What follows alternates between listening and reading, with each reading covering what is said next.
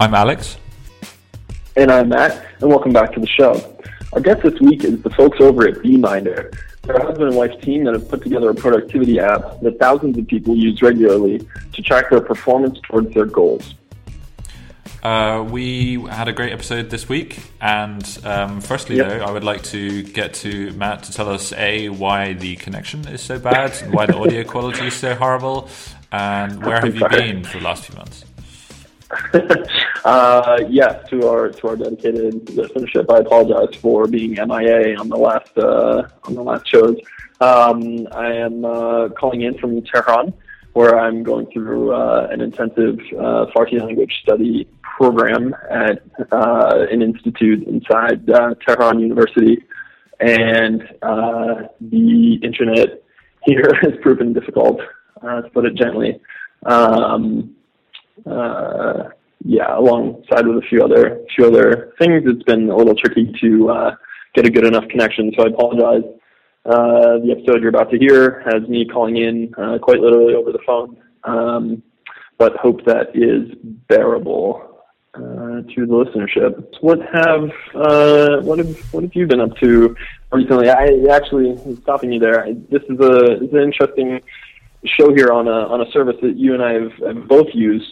Um, in in the past, I think you're more deliberate about it um, than I am. It's been a little bit since I've used it, though. This show is making me reconsider uh, using it again. How do you use uh, Beeminder with, uh, with your work?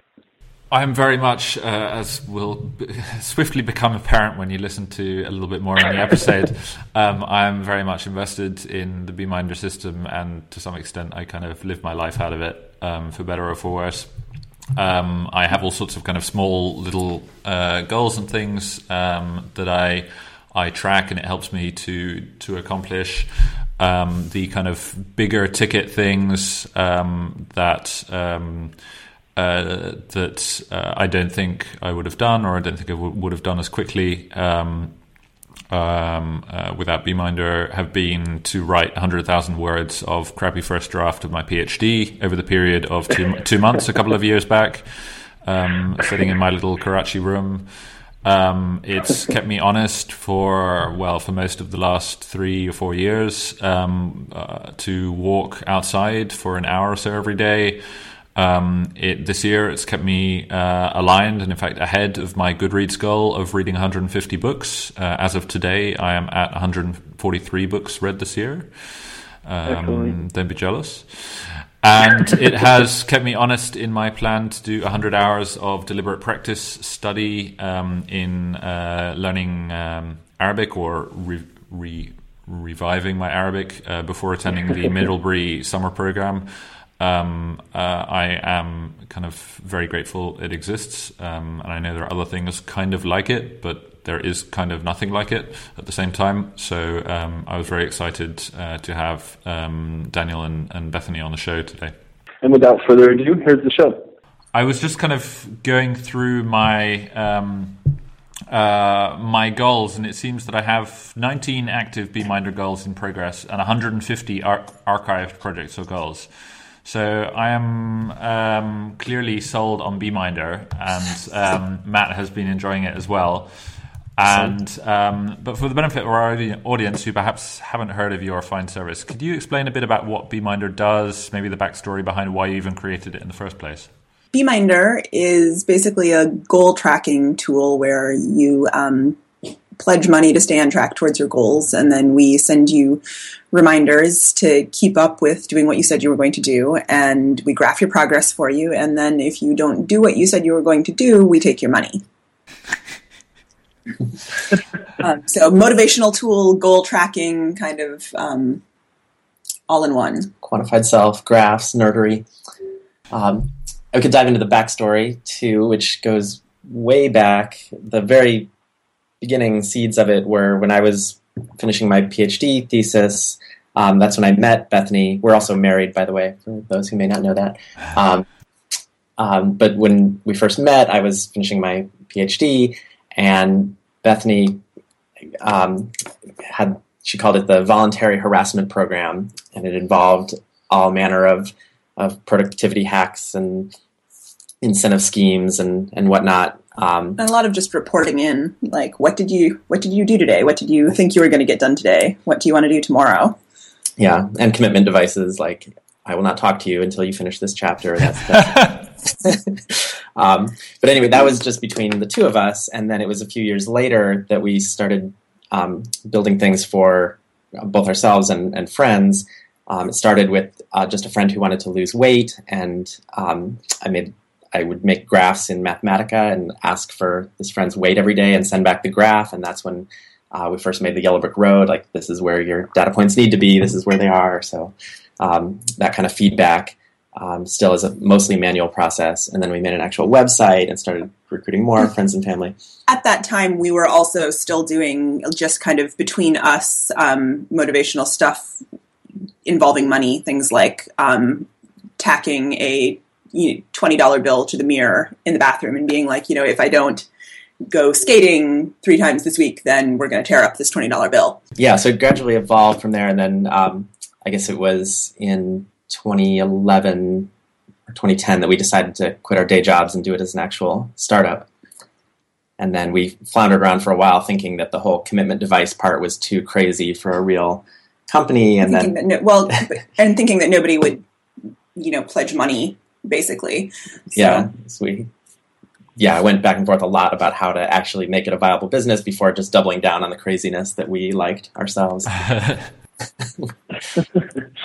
so I'm curious about how the, the process of actually building Beeminder came to be. Did you use essentially Beeminder in your head to build Beeminder, or what? What? How did you piece this together uh, once you had the idea to, to build it?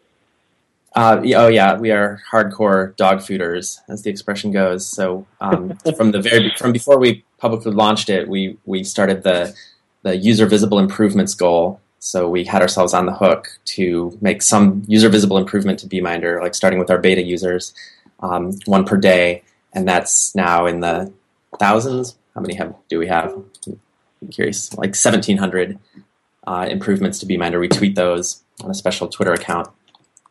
Um, and that's and, tagged to the whole payment thing as well, right? Yeah, we have a thousand dollars at risk on that that we pay to users, and we've paid it once. Um, so we paid. Yeah, I guess uh, we're going on fifty cents per UVI per user visible improvement that we've that we've paid out, which is very very worth it. um, yeah, and we beemind a million other aspects as well. The time we spend. Yeah, back blog. When, back when Beeminder was a side project, um, we were already, you know, graphing our the time that we spent on it using. Um, well, we were using TagTime because TagTime has been around longer than Beeminder. That's true. Um, so we, we should probably explain what what tag yeah, time Yeah, so we should explain TagTime. Um, okay, yeah, TagTime is the productivity talk. right, that's our stochastic time tracking self sampling tool. So the problem with time trackers for um, ADHD types, I don't know if I'm literally diagnosed with it, but I, I feel that way, um, is that it's very hard to remember to start and stop the timer if you're doing it manually, and just the friction of doing that is is hard. Um, RescueTime, which we highly recommend, mm-hmm. is um, does it completely passively, and that's really great for the kinds of things it can measure. Um, but it's just going by what applications you have open. Um, for example, it doesn't know if you you know have your editor open, but you're just daydreaming, or maybe you have email open, but you're actually hashing out details of an issue with your API or something over email, or you're on Facebook, but it's actually because you're um, you know promoting Beeminder on Facebook or working on the Beeminder Facebook page or your business page or whatever. There are all sorts of ways that uh, you know just going by the the website or app that's open can be misleading. So TagTime is kind of the happy medium between manual tracking and fully automated tracking, where it at random times pops up and says, "What are you doing right at this moment?" You answer it, and then you build up a random sample that over time becomes accurate. And by manual tracking here, I think we're imagining something like saying, okay, I am now going to work on this Beeminder bug fix and starting a timer and then working on it until you're done and stopping the timer and knowing exactly how much time you spent on it. Right. But if you get distracted, then then that timer is completely inaccurate. right. Yeah, and in fact, measuring if you want to measure how much your time you spend distracted, then you're you're kind of by definition out of luck because if you're distracted, you're not going to know if this timer. Are there are there any good uh, anecdotes that you could uh, pass along for listeners about the uh, the kinds of crazy uses that, that people put this put this thing to? Is there you know an incredible goal or project that, that you know of that was uh, accomplished uh, using using this? Yes, so many things. Um, yeah, other than our own building Beeminder with it, that's a pretty good one to start with. But um, but yeah, we've had multiple multiple PhD theses written where the the users insist that that it just would not have happened without Beeminder. So, so that feels really good to hear those. those yeah, I put myself in in that camp a couple of years ago. I churned out hundred thousand words of kind of crappy first draft over a period of two months, all thanks to Beeminder. That's yeah, so good to hear that. Uh, yeah, so and it's actually amazing how creative people get about ways they BeeMind things, um, and, and it gets it can get kind of complicated too. There's so um, BeeMinding alcohol consumption is one. Most things on BeeMind are doing more of something, more writing, more time spent, go to the gym more, more steps. Um, uh, but then there are things, you know, eat less sugar, consume less alcohol. Um, there's a creative one um, discussed endlessly on the, the Beeminder forum about um, BeeMinding alcohol consumption in two different ways, both total amount consumed and the, the burstiness. So to, like it's not enough to just have some amount on average, but you want to limit the, the binges. Um, so we came up with a whole new way of quantifying this metric that kind of accounts for both total quantity and and burstiness. Um, that one's a little convoluted. Let's see what other um, anecdotes do we have? Um, well, we have our favorite um, Nick Winter anecdote. He wrote a book about um, willpower hacking, kind of is how he yeah, phrases motivation it. hacker. Motivation hacker. But he, um, one of the things that he, and he uses Beeminder in it, it extensively. And one of the things that he BeeMinded was doing um, rom- like nice things for his uh, for his at the time girlfriend, and they are now married and have an adorable baby. So I, I presumably that was successful. yeah, so It's a bee baby. exactly. Indirectly created. is uh, So how can we claim that? yeah? We've also directly created humans. What's the most uh, common project that you're aware of that, that people work on? Is there just one thing that you know everybody signs up for the service and, and gets to work on? And is it you know lose weight or write you know things, or you just mentioned drinking? Uh, is there any like you know far and away the most popular thing to do with Beeminder is what? Um, it originally was losing weight. That's how it all kind of started. Um, but it's Okay. shifted, and now it's probably more. And I think this is because of our the integrations we have with things like you know Fitbit and Runkeeper and Rescue, Rescue Time, Time. and um, yeah, RescueTime is a huge one. Um, so it's now kind of well, it's generally split between fitness and productivity. And for fitness, um, I think steps may be becoming the the most common one. Um, and for um, productivity, uh, yeah, I guess time spent, especially via RescueTime. Yeah, RescueTime will give you a. Um, they basically assign a weight to each of the different like websites and programs that you visit, and will give you a productive a productivity score. So there are you know some things that are like highly productive and some that are highly unproductive, and they sort of it's just a rough metric that they assign, and you can adjust it if they get it wrong.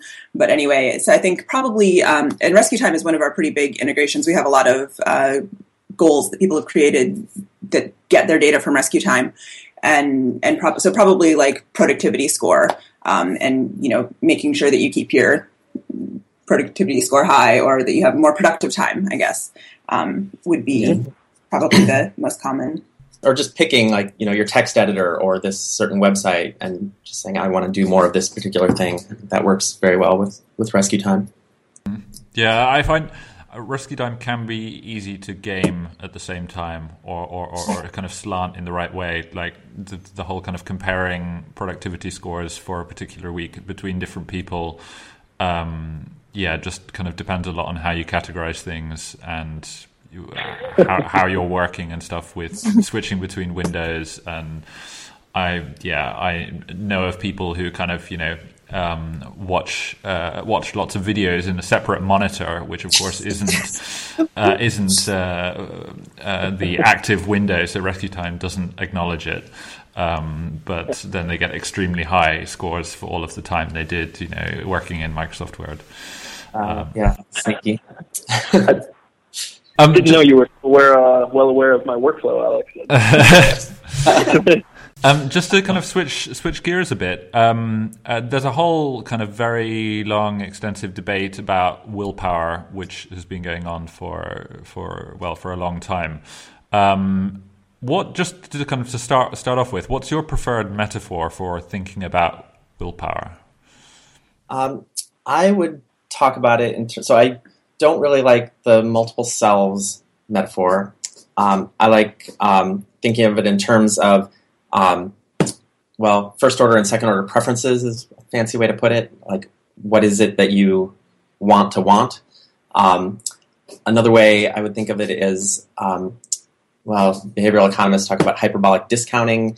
The way I would put that in lay terms is your rational decision making is uh, distorted in the face of immediate consequences. So when the pie is right in front of you, you're not going to make rational decisions. Decision, yeah, exactly. So, so, um, and so, yeah, this is the power of Beeminder is you lock yourself into some course of action that you decide ahead of time when you're not under the influence of the immediate temptations. It is is uh, do do do you see it in a lot of people talk about it in in the idea that you know it's it's it's a muscle that it's something that we can deplete and uh, as as a kind of corollary of that something that we can train and improve.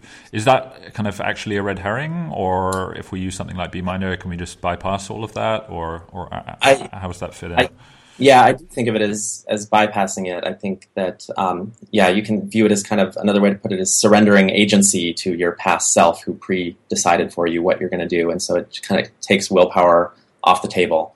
Um, yeah, it sort of makes it so it, it's no longer a decision, um, and that's that can be a really powerful thing to do. Is because it it can be. It, I don't know. It, it can seem draining when you're sitting here trying to decide, like, can I eat that piece of pie or not? Should I? But if you just take that, if you just totally take that question off the table, then it's no longer a question of willpower. I think that um, we we had a friend who was vegan and said that they considered this kind of kind of like they considered it in, in a similar way to that because it was like they um you know they just there was just like a whole category of dietary decisions they didn't have to make they just made them once and now they now they know that like oh yeah that's dairy, I don't eat that. That's ice cream, I don't have to think about it. That's you know, that's meat, I, no mm-hmm. question. Um, so I think that using a tool like Beeminder can kind of lets you set up situations like that where you you make the decision once and then the decision is made and you don't have to keep redeciding every time you encounter a piece of pie. Isn't yeah. that isn't that kind of the kind of multiple selves though? I mean, you are you have your present self and you have uh, future self um, that you're kind of um, making decisions on behalf of to some extent. Um, yeah, that's fair enough. I guess uh, as long as it's strictly a metaphor, I'm fine with it. Like, right.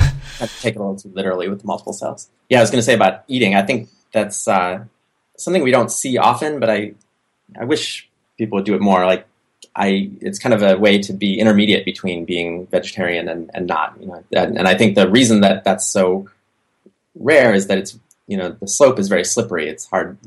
It's hard to say I'm going to you know just eat meat every other day or find a way to make some kind of compromise. And I think Beeminder could be a way to yeah. to have that bright line without going all or nothing. What would you say is the most misunderstood thing about willpower? It seems that it's fairly safe to say that there's a there's a real cottage industry around this topic. Um, you know, all the all the quite a few of the best-selling books perennially are uh, around this topic of, of achievement and willpower. Always plays a, a big role in there. Is is there something that's completely missing from the discourse, or is there something that everybody's getting wrong um, that that you think you've stumbled onto, or um, is is it no mystery? Nothing's misunderstood. I no, there's a ton of misunderstanding. Yeah, I'm not sure how much I can say about about it, but um, I'm not really a fan of Baumeister's ego depletion model, um, and I'm not really sure what I think of Dweck's counter arguments either. I guess I mostly just avoid the psychology literature altogether, and I much prefer the behavioral economists mm-hmm. and straight up economists. Um, so they're the ones who think of it in terms of, uh, well, their fancy term is hyperbolic discounting, and um, that's you know where I get this metaphor of you know decision making distorted in the face of immediate consequences. And I guess philosophers, they're the ones who came up with the term acrasia. Yeah, maybe you could talk a bit about acrasia and how that fits into yeah. to Beeminder for, yeah. for, for, for, your listeners. Um, okay, yeah. So acrasia is just this very broad term for anything you do against your own better judgment. So this has kind of been a hot philosophical topic for millennia, literally, um, because it seems so like why? I guess economists call this revealed preferences. This is the counter argument to to acrasia. I think this is Plato and Aristotle disagreeing. Anyway, um, revealed preferences says anything you do, you must have wanted to do it, otherwise you wouldn't have done it. So you know maybe you're deluding yourself about what your real preferences are, but if you did it, you must have wanted to. Otherwise, why would you have? Um, and if uh, acrasia is if acrasia is real, it means no, we somehow act against what our own true desires are. And I, my feeling is that the simple way to reconcile that is this thinking of in terms of distortion of your rational decision making by by immediate consequences. We when something's immediate, we overweight it. We evolve that way to be extremely myopic, present focused. It's all about you know running away from immediate threats and immediate gratification. Because life is very uncertain. So yeah, another way to think of acrasia is a generalization of procrastination. Procrastination is not doing things you ought to be doing, want to be doing. Um, there's a fancy term for the opposite of that, preproperation, which is overindulging in things that you don't want to be doing. So any kind of addictive behavior would count. So acrasia is the umbrella term for all of that. I think if we could uh, talk for a second about, I think uh, the the second part of any conversation about willpower, um, the the importance of setting goals. Um, even if you have all the the willpower in the world, if you set um, bad goals or unrealistic expectations, you'll you'll never hit them. You know, e- even using powerful software like like Beeminder. Uh, have you had any insights or uh, realizations about um, you know making realistic versus unrealistic goals? Um, yeah, I think uh, people are familiar with you know OKRs and that concept of, of if you're hitting more than 80% or so of your goals, maybe your goals are too easy and you need to and change them uh, accordingly. Um, how, how do you make goals, and have you had any insight into that through the process of uh, Beeminder? Yeah, this is a great topic. Um, so I am kind of a fan of um, this. I haven't actually read his book. I've read reviews of it and articles. The Scott Adams, the Dilbert creator, um, has a book called How to Fail Fail Your Way to Success or something. I forget yeah. the name of it, but um, but the, the real the take home message there is goals are for losers and people who um, make goals are doing it wrong and i think that there's some truth in this uh, if you think of it the right way um, he, so his claim is that if you make a goal then you're then you're in a state of either i have not yet met my goal for one moment in time you're at the i have achieved my goal state and then and then after that you're in the I did that now what state. So um, he says it's much better to think of it in terms of, of systems for ever increasing awesomeness. And uh, despite our use of the term goal all over Beeminder, I think we are very much in the systems for every ever increasing awesomeness. Uh, um, and, I, and I do you think that's a better way to conceive of goals. It also, I think, fits with the, if you know, the term SMART goals, S M A R T, um, specific, what is it? Specific, measurable, measurable actionable, realistic, time time sensitive. Yeah. Actually, we have a whole blog post on this. I'll bring it up to make sure I, am getting them all. And then you can add smarter um, for evaluate and reevaluate. So um, yes, the, I think these are ways. These are better ways to think of, of goals than just this thing I'm going to achieve in the future. Um, and in fact, I think Beeminder works least well for for that. Like I'm going to get this thing done by this date. Um, it's better for open-ended things. Like I just want to, you know, get 10,000 steps a day. I want to spend so much time per day uh, working on this project. spend so many minutes a day practicing playing guitar, whatever whatever it is that you want to do that gets tends to get crowded out of your life. Um, so um, yeah, there's exceptions like getting a thesis written, um, but even then, it's more about the day to day. It's very focused on you know what I need to do each day to make steady, gradual progress. And actually, I mean, there's something interesting that happens. I find that just by the fact of using um, using Beeminder, just the, the very when you set up a goal, it forces you to think about what the actual steps that you would need to take on an ongoing basis to re- achieve that goal. Whereas if you were just um, uh, just saying, okay, well, in two months I need to finish my PhD, and somehow I'm going to do that, then you may not reach that because you haven't thought through the steps uh, on the way. Exactly. Yeah, I think there's that's a pretty there's a pretty common discussion that happens, you know, around our house where I'm like, okay, I want to be getting, I, I should be getting more sleep. I feeling tired all the time, and then like discussing, well, okay, how can I actually turn that into some kind of measurable goal like how, what how can i take this big picture you know i want to sleep more and turn it into something that um, i can commit myself to something i can beemind but it involves talking about like okay so well what's the problem you know i'm is it i'm not sleeping not i want to sleep more overall but then look at like okay well i have things i have to do in the morning so that means i need to go to bed earlier um, if i want to sleep more and, and noticing other things like that Mm-hmm. Just the total amount of time slept is not. In order to change that, I have to change other things. What is the most important thing after uh, willpower and establishing uh, the correct goals in terms of achieving uh, the results we, we set for ourselves? Is is there more to the to the puzzle than just those two things?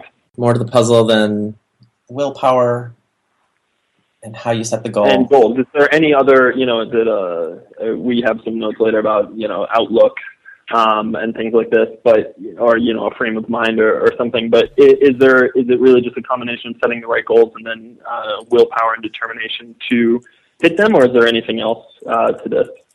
I guess. Um, well, I guess maybe we should emphasize uh, we think of it more as trying to avoid the question of willpower. Um, so yeah, so like Bethany was saying, like you have it, part of the process of setting the goal is getting very specific. What is the exact thing I'm going to be measuring? How am I going to measure it? Um, and then um, I don't know. This might be a good time to talk about the problem of, of burnout. People getting overexcited, setting way too many goals too ambitiously. Or, or the kind of perennial um, uh, discussion on Beeminder, you know, the the way to get out forgotten, forgotten exactly what it is. Uh, the, the Beeminder's rule, like the way out of a situation is always to make a new Beeminder goal. I've forgotten exactly what the way to phrase that. uh, yeah, we had a clever name for that that I've forgotten now too. But um, I have been very amused to see people doing that, setting Beeminder goals to create fewer Beeminder goals. um, uh, uh, but yeah, we do tend to think of solving every problem in terms of creating a new Beeminder goal, even even the problem of using Beeminder too much, um, or not enough, or not enough. are are there any disadvantages to using Beeminder? I mean, I'm thinking specifically of, of perhaps of the the discussion in Nick Winter's book, which you already mentioned, in terms of what it could possibly do to your sense of trust in yourself if you start cheating and submitting false values into the system. Is there anything else like that, which is possibly kind of detractions? Or? Well, we just mentioned burnout, and we have a bunch of thoughts on avoiding uh, burnout, like starting very uh, conservatively. Um, but bad things, um, disadvantages to using Beeminder. I don't feel like it's that um, weaseling on Beeminder is eroding trust in yourself necessarily. I guess um, I mean part of Nick Winter's point is it can do the opposite. It build you know builds up trust in yourself as you, he calls these success spirals. Yeah. As, yeah. Um, you know, gradually get more and more ambitious. You're and and and establish that track record of never weaseling or cheating. Um, you start to just and this is another way of taking willpower out of the equation. You just kind of start to have faith that when you make this Beeminder graph, you're going to do that thing. Um, that can be that can be powerful. Um, there's just this fundamental issue of you know, I plan, I my past self had all these grand plans, and then reality got in the way, and you know, I got sick or things just, you know, the future is unpredictable, and so. Um, you know, you can find yourself in very stressful situations where I committed to do these various things, and now that's harder than it than it seemed. Um, so that's a, a, danger fundamental to commitment devices. Um, we try to mitigate that by um, we have we call this the akrasia horizon that you can always change your mind with a, a one week delay. So, um, so that means worst you're you've gotten yourself on the hook for the upcoming week, but after that you'll you're you're free to change it. Wearing the devil's advocate hat here, uh, just for a second, is there uh, another tool out there that does that accomplishes the same thing uh, or similar something similar to to Beeminder from a completely different approach? Uh, the first one that comes to mind is Habitica, um, formerly known as Habit RPG, um, and they um, so that's a way to gamify your life and treat your life as a, a role playing game um, where you get you know gold and and you know experience points and and like finishing your chores is like completing a quest. You like put in to dos for all the things that you need to do every day or something, and mm-hmm. you go on quests to like actually do the things that you need to be doing in your life. Mm-hmm. So I think Habitica is amazing, and everyone should try it. And if you can, if to whatever extent that works for you, I think it's better than than Beeminder, and you should everyone should absolutely use that for everything it works for. And I view Beeminder as kind of the emergency backup for the things that you're just incorrigible about. So you're, um, you know, maybe writing your PhD dissertation or practicing music or something that's um, despite all the like so basically try every trick in the book with gamification and and rewards and and and um, and any kind of positive reinforcement you can come up with um, and then Beeminder is kind of the you know, kind of the nuclear option that will will you know make sure that you do something that that those other life hacks are not working for a lot of people seem to get very into Beeminder though, and they almost live in their Beeminder. I mean, I certainly do for, for a lot of things. Um, uh, or, or, or is, is that the exception? Are, are most people generally using in complement with a whole bunch of other things? Um, no, I guess there are people who view it as complementary to other things like like Habitica, but um, but you're right. We do it is people do kind of tend to go all in, and uh, I guess those are people who um, maybe this is I can't fully generalize this, but people who are um, one way to uh, way that Beeminder can be complementary is to use Beeminder to make sure that you do use these other systems, and we have uh, uh, Habitica integration.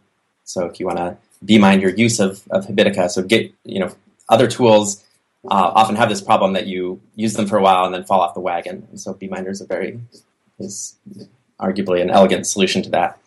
Anyway, and I was going to answer your question that yeah, we do see lots of people who um, Beemind everything. I think those. I don't know if this is true for you, but people who just really like the, the quantified self aspect of it, having having numbers for all sorts of aspects of their lives. Yeah, yeah, yeah. Um, I mean, this, as, as, as, Matt was just mentioning, this discussion of kind of habit change seems to be everywhere these days. From Charles Duhigg's book, um, which is one of the kind of many contributions to the popular literature, and there are kind of many other examples.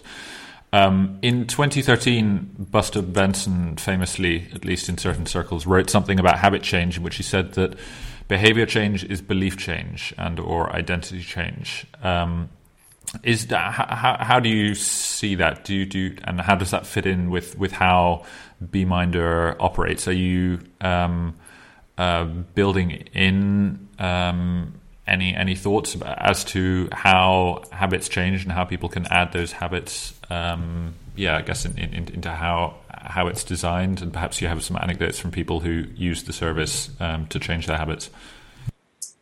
I think Beeminder is very good for for creating positive habits. Um, probably less good for getting rid of negative habits. Um, maybe just because the horizon on you know the consequences like well are, i think i think that often when i think of negative ha- bad habits anyway they're often very um, reflexive uh, um, what's the word I'm looking for? Instinctive. Yeah, they're kind of, well, they're kind of you know they're habitual, but they're like they're things that you do. That you do reflexively without necessarily like noticing and thinking about them. So I'm thinking about things like um, nail biting or uh, nose picking or I don't know. Uh, so for like, and when I think about those kinds of things, I you know I, I think that they're not really. I think that like by the end of I have to be I have to do something by the end of the day is kind of like that's too far off. You need you need something more immediate to help. Um, and I think BJ Fogg says you know or is it BJ Fogg who Yeah, says exactly. attach you should attach like if you're trying to break a bad habit you have to like uh, you need to you kind of end up having to replace that with something else something more positive. positive And Buster was talking about BJ Fogg yeah. in response. Yeah, in his response.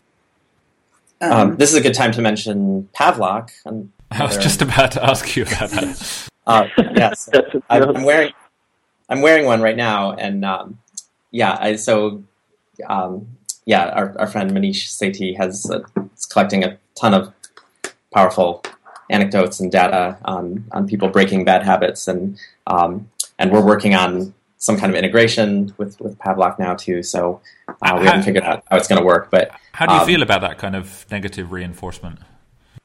um, I am all for it. I, I haven't got it Very tentatively.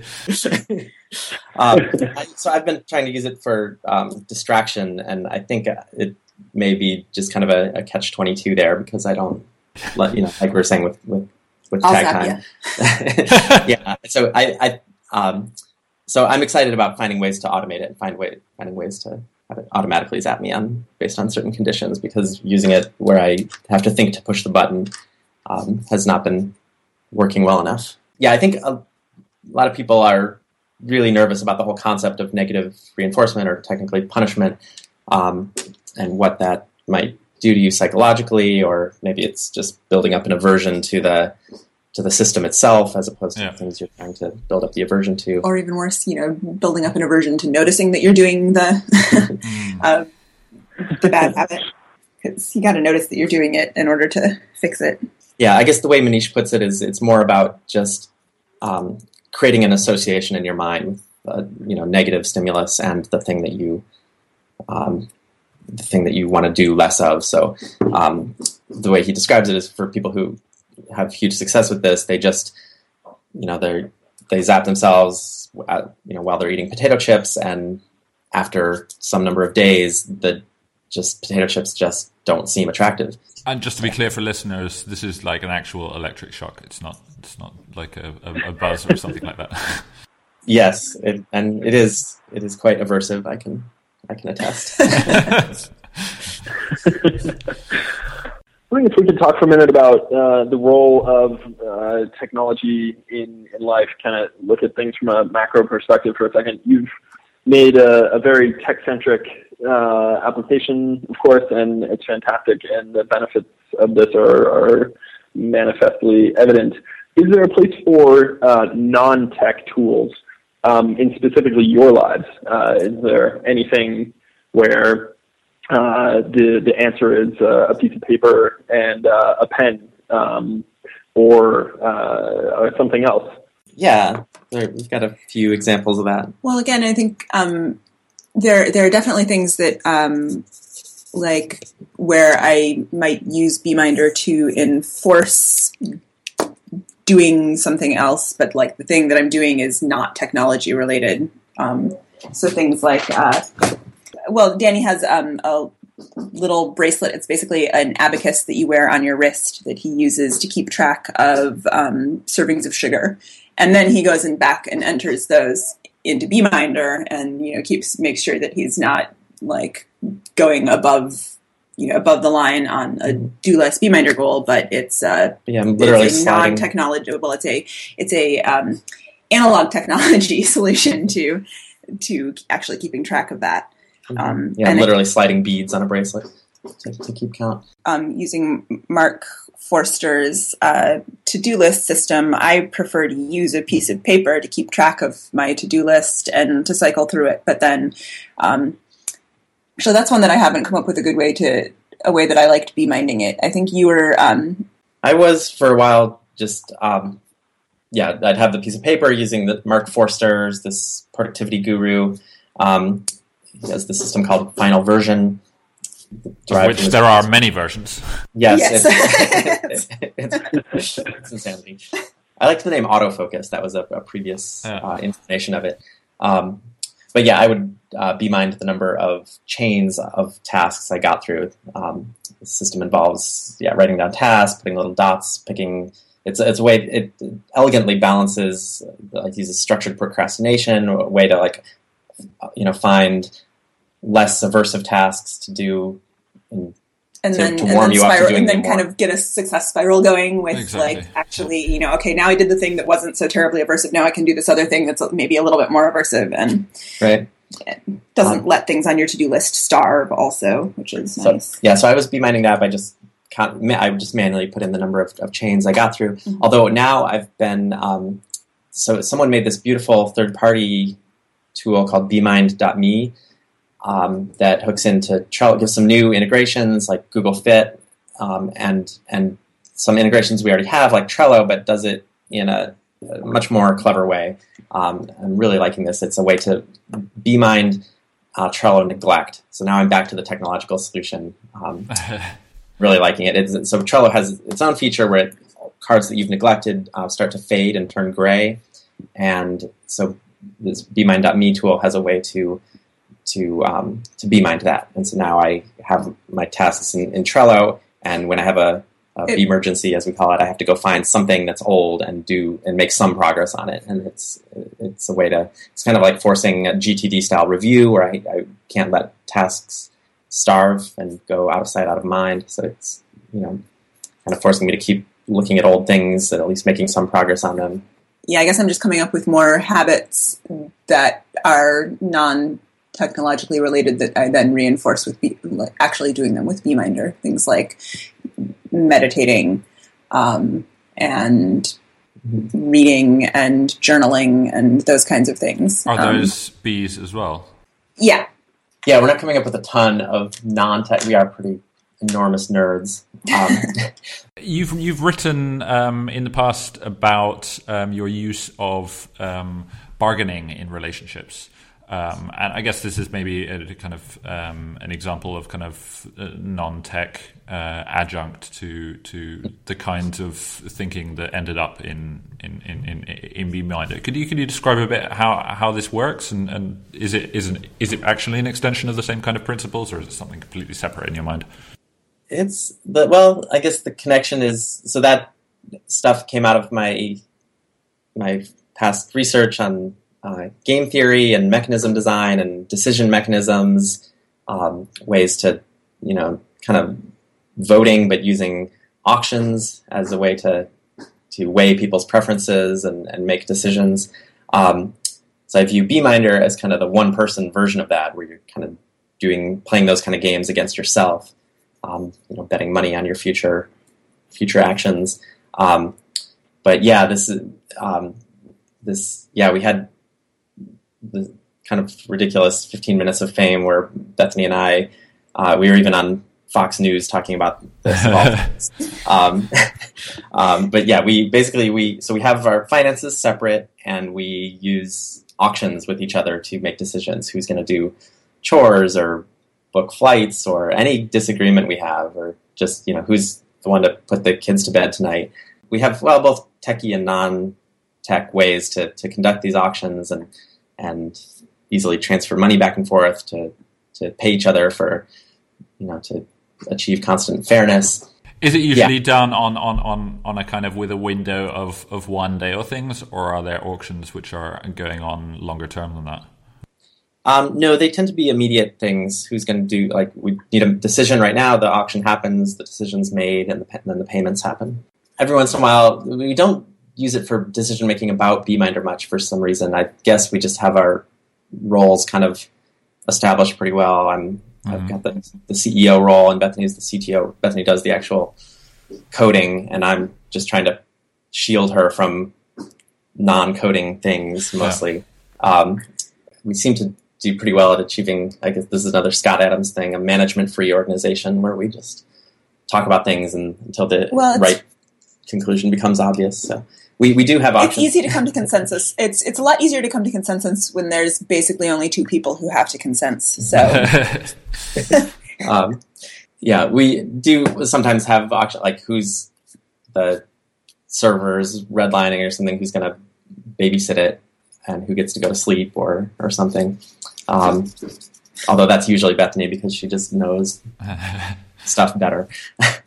um, um, you you had a kind of uh, blog post up uh, a few days ago, um, uh, which was one of my favorite of the recent blog posts, uh, where you had your children on talking about how they uh, used uh, Beeminder.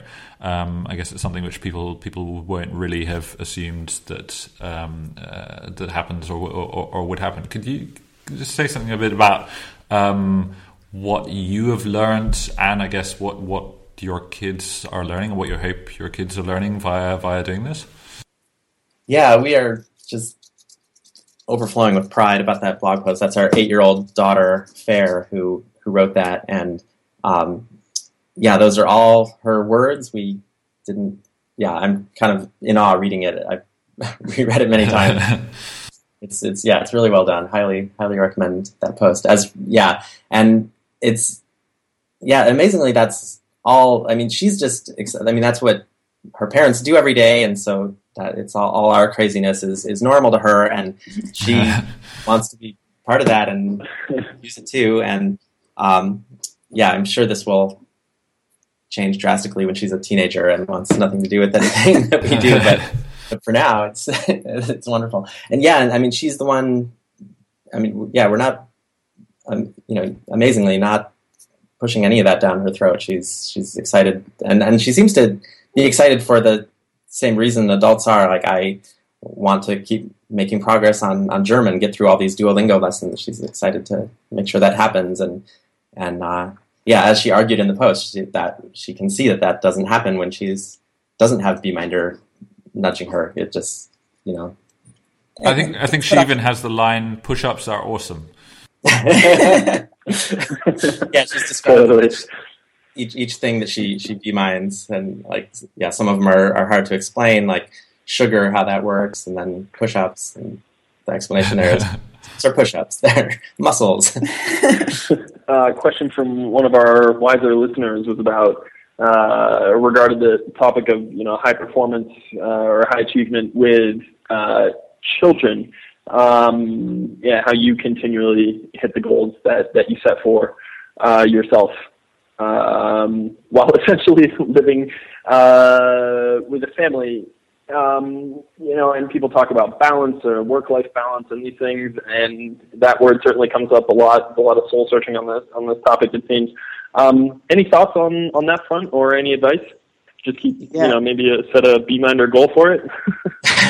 yeah, this is a great example of something where, um, yeah, you can you can uh, disrupt your balance by you know Beeminding things too hard and adding stress and and uh, you know, but that's only if you do it in an unbalanced way. So as usual, our solution to that is more beeminding. If you feel like work is is is crowding out um, hobbies or time spent with family, just make more Beeminder graphs to to do those things that you feel are, are getting short shrift.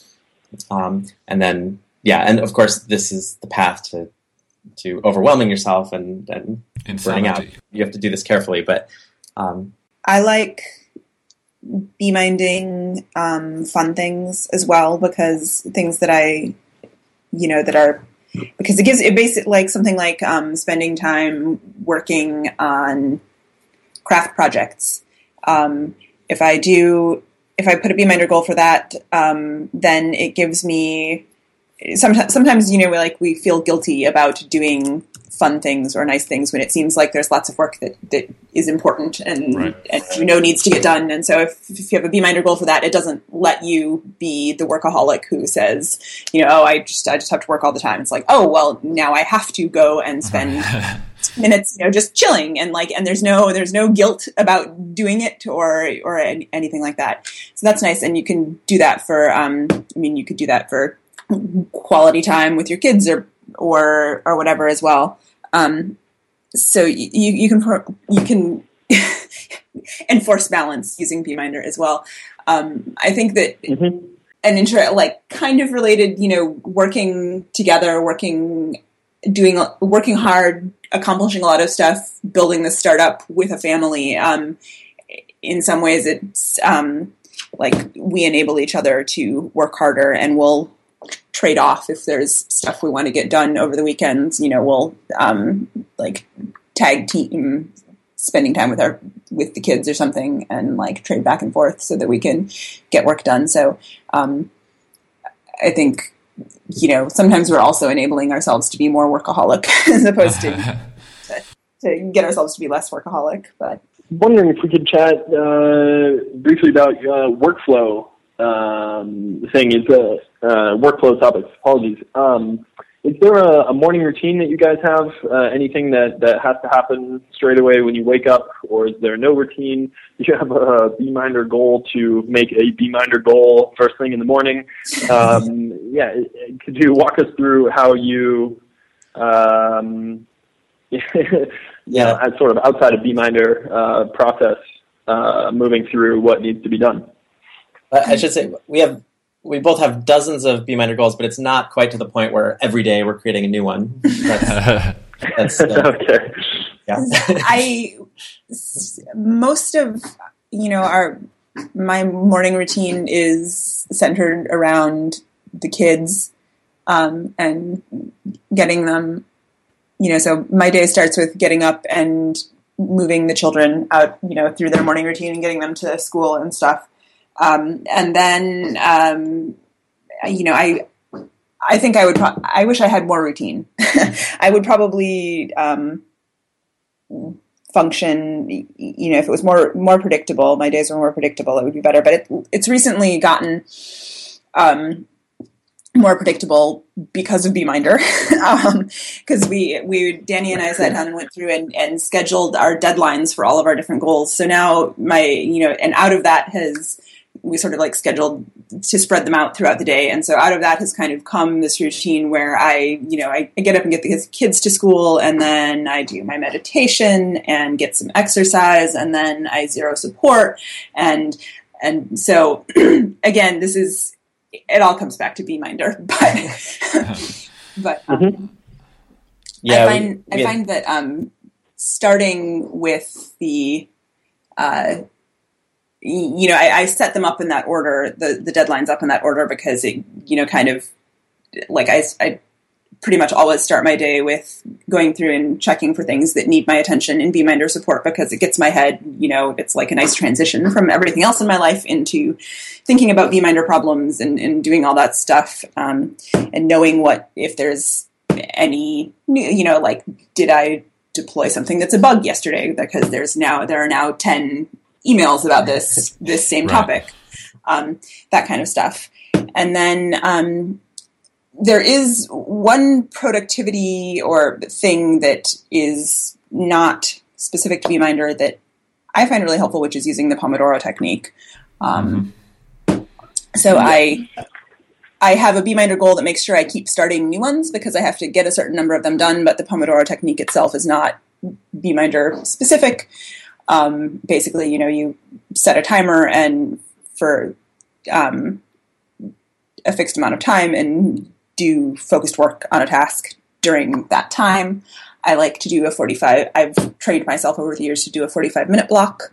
Um, and, and I find it really, you know, it's the the effect of stating what I'm going to get done during this time and then having the timer running and working on it um, and trying to get it done, you know, in that amount of time is it, it works pretty well for me um, at keeping me. It's, it's like enough of an impetus to keep me focused. So We also have a hardcore version of it called Pomodoro Poker that we do every Tuesday night at the Beeminder office, um, where we actually put we write it on a whiteboard what we're going to do during the the Pomodoro or the double Pomodoro. each person Um, has their own task. Yeah, and we actually tape a dollar to the to the whiteboard as well, and then uh, and then start the timer.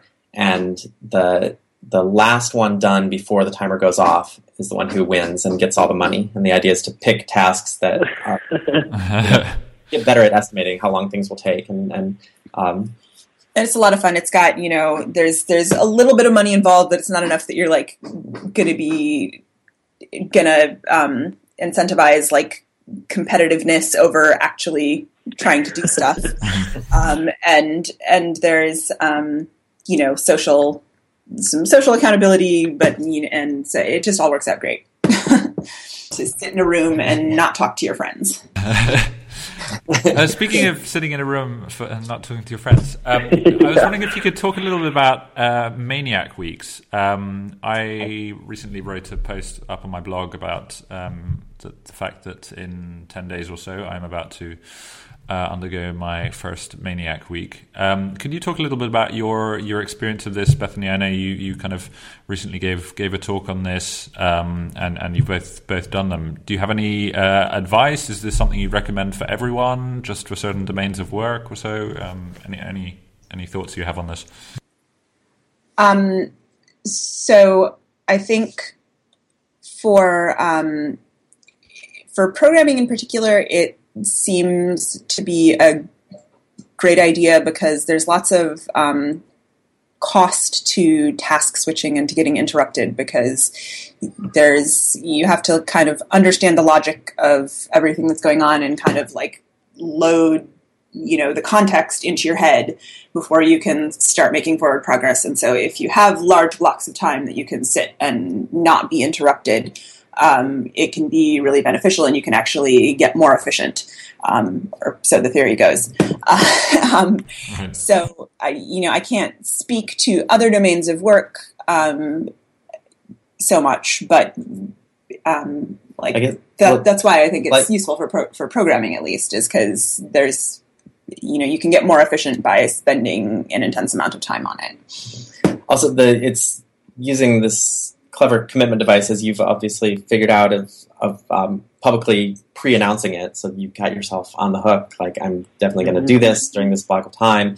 And you and uh, the, Nick Winter is the one who originally came up with this idea. And part of the idea is committing to um, to filming the whole the whole thing, the the whole time lapse. You know, with both the your face and what's on your screen. Um, and yeah, and committing to then publishing that, I think Nick Winter even committed to publishing it un, unedited. Um, so that's a powerful motivator that you you know the whole time you know it's like you're being watched because you've committed to to showing the the time lapse. Um, we haven't quite stuck to that because we constantly find ourselves like dealing with something that shows some user data or something. Um, we're not at all worried about having our source code on the screen. We're kind of working on open sourcing that anyway. Yeah. Um, so, uh, but I did have to edit out like the time when I opened up all of our the file with all of our private keys, you know, on the screen. what am I, idiot? Um, so, uh, um, one of the things I did find it really useful to do uh, lots of talk, lots of pomodoros during um, during my maniac weeks. Um, what are other things that I found? Is that simply again what you were talking about in terms of doing something and choosing something to focus on?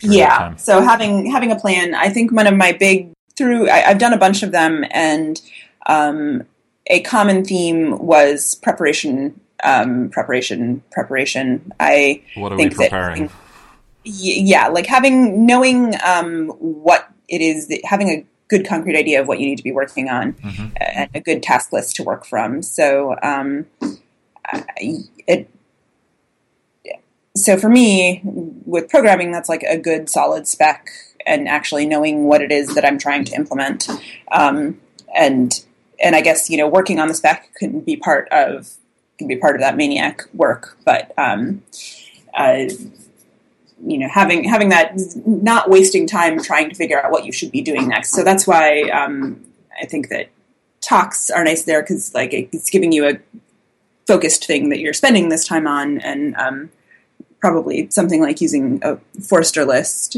on using mark forster's uh, final version that we were talking about earlier with the task chains yep. something that also like uh, just these things to keep momentum going because um, if the main uh, benefit of spending a week doing nothing but working is the um, is that mo- the momentum that you get in not having to task switch. Then trying to figure out what to work on next, you know, is breaking you out of that Yeah, Um, yeah, out of that system. So Oh yeah, I was just going to add. I found it surprisingly relaxing, especially the one that Bethany and I did together, our joint joint Maniac Work Week. We've done all, you know a bunch of variations on this Maniac Weekends, full seven days, um, and yeah, it's just having all other distractions gone from your life and just getting absorbed. It's like, yeah, I think the impression is that you're just being a ridiculous workaholic and nothing but working and sleeping. But it, you know, used in moderation, I think they can be be relaxing.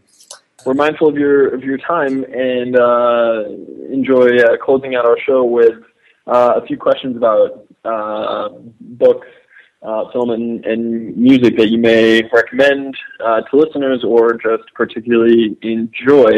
Um, so I'm wondering if uh, you guys have had uh, the opportunity to think about a book, uh, one each, or or if there's an official Beeminder recommended book, uh, what that might be.